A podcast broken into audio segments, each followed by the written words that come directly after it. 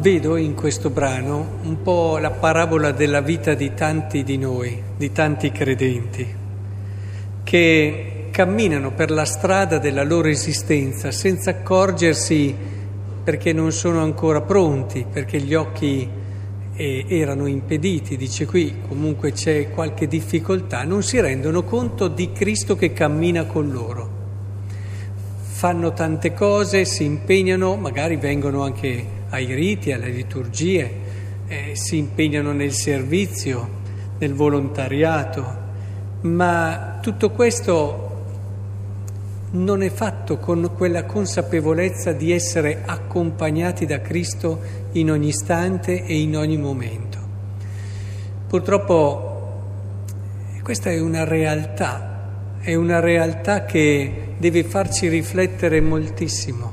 Noi dal momento in cui siamo stati concepiti abbiamo sempre accanto a noi Cristo. Il Cristo che dopo la risurrezione, questo tempo di Pasqua ce lo ricorda, non ha più i limiti del tempo e dello spazio, come aveva nella sua esperienza storica, e quindi può essere in ogni luogo e in ogni tempo, ma soprattutto può essere nel nostro luogo e nel nostro tempo. Imparare a riconoscere, succede, vedete, quello che un po' succede, faccio degli esempi per analogia, ma capite che non sono proprio la stessa cosa, però aiutano un po' a capire. Eh, provate a pensare quelle volte che noi arriviamo in un ambiente e assolutamente non ci aspettiamo di vedere una persona, siamo ben lontani dal pensare che ci sia quella persona rischiamo a volte di passarli anche vicino e non ci accorgiamo di lei, perché non ci aspettiamo di vederla, non abbiamo le, eh, la testa, il cervello eh, predisposto per. È chiaro che poi se ci viene incontro in modo evidente, ma quante volte succede che non ci accorgiamo di una persona perché proprio lì non pensiamo che ci sia e basta che abbia qualcosa un po' di diverso di quello che è solito e, e non ce ne rendiamo conto. Ecco, entriamo un po' in questa prospettiva. Noi quanto davvero ci aspettiamo di avere Cristo con noi nelle nostre giornate? Quanto davvero eh, sappiamo che Lui c'è in assoluto e quindi siamo predisposti con il cuore, con l'anima, con quello che sono gli occhi della fede a riconoscerlo e a lasciarci accompagnare da Lui. Vedete come è successo a questi discepoli il luogo privilegiato per eh, educare i nostri occhi, il nostro cuore a riconoscerlo è proprio lo spezzare il pane. E l'Eucaristia che oggi in modo particolare in queste 40 ore stiamo riscoprendo e stiamo cercando di vivere sempre più e sempre meglio nell'Eucarestia giorno dopo giorno, Eucarestia dopo Eucarestia, se la viviamo con le disposizioni giuste, il Signore lavora dentro di noi perché possiamo riconoscerlo, possiamo riconoscerlo. Non è che noi eh, con il nostro impegno possiamo eh, riuscire a... ma Lui c'è già, c'è già nelle nostre giornate dobbiamo solo vederlo.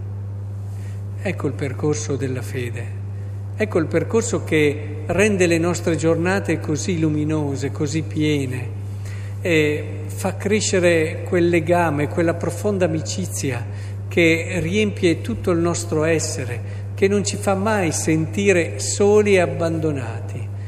Anche il momento della prova, anche quei momenti in cui il Signore può far sentire meno questa presenza, a parte che da parte sua lui c'è, è che la prova fa sì che noi siamo chiamati a fare un salto di qualità nel riconoscere la sua presenza e se la passiamo in modo positivo, se la superiamo, la prova ci lascerà uno sguardo ancora più profondo, più penetrante di quella realtà di fede che in un qualche modo accompagna le nostre giornate. Lui c'è sempre, come il sole. A volte sembra che il sole non ci sia, ma solo perché ci sono delle nuvole. ma non è che il sole non c'è, lui c'è sempre. E allora il nostro cammino di fede tende e deve portarci a togliere quelle nuvole che ci impediscono di riconoscere questo suo camminare con noi nella nostra vita. Che bello sapere che c'è Lui nella nostra vita e ci sarà sempre.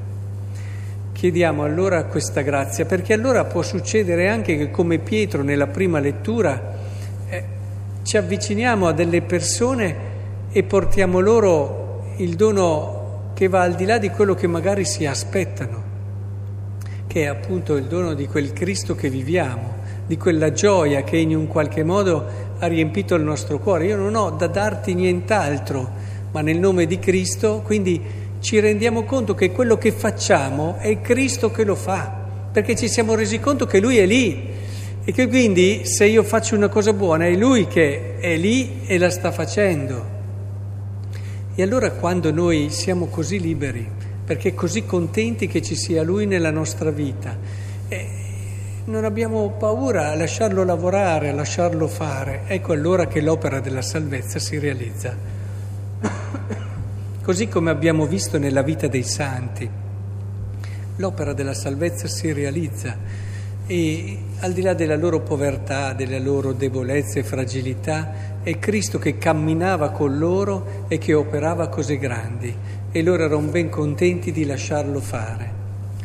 Lasciamolo fare, ma per poterlo lasciar fare dobbiamo prima riconoscerlo. Ecco allora la via per eccellenza è questa, quella dell'Eucaristia. Non abbiate paura eh, a fare a volte anche i salti mortali, pur di non perdere un'Eucaristia. Ricordo che mi è sempre rimasto impresso quella frase semplice che dissero alcune suore, lo suore della carità, Monsignor Prandi, che lui diceva ma andate, andate lì in chiesa, no? gli diceva, andate in chiesa, andate anche solo con la scusa di spolverare i banchi, ma statele vicino. Era il suo modo, il modo tipico di, di Monsignor Prandi. E quindi è importante che cerchiamo di cogliere, di capire come facciamo di tutto, anche tiriamo fuori delle scuse, ma cerchiamo di essergli vicino, in particolare nell'Eucaristia.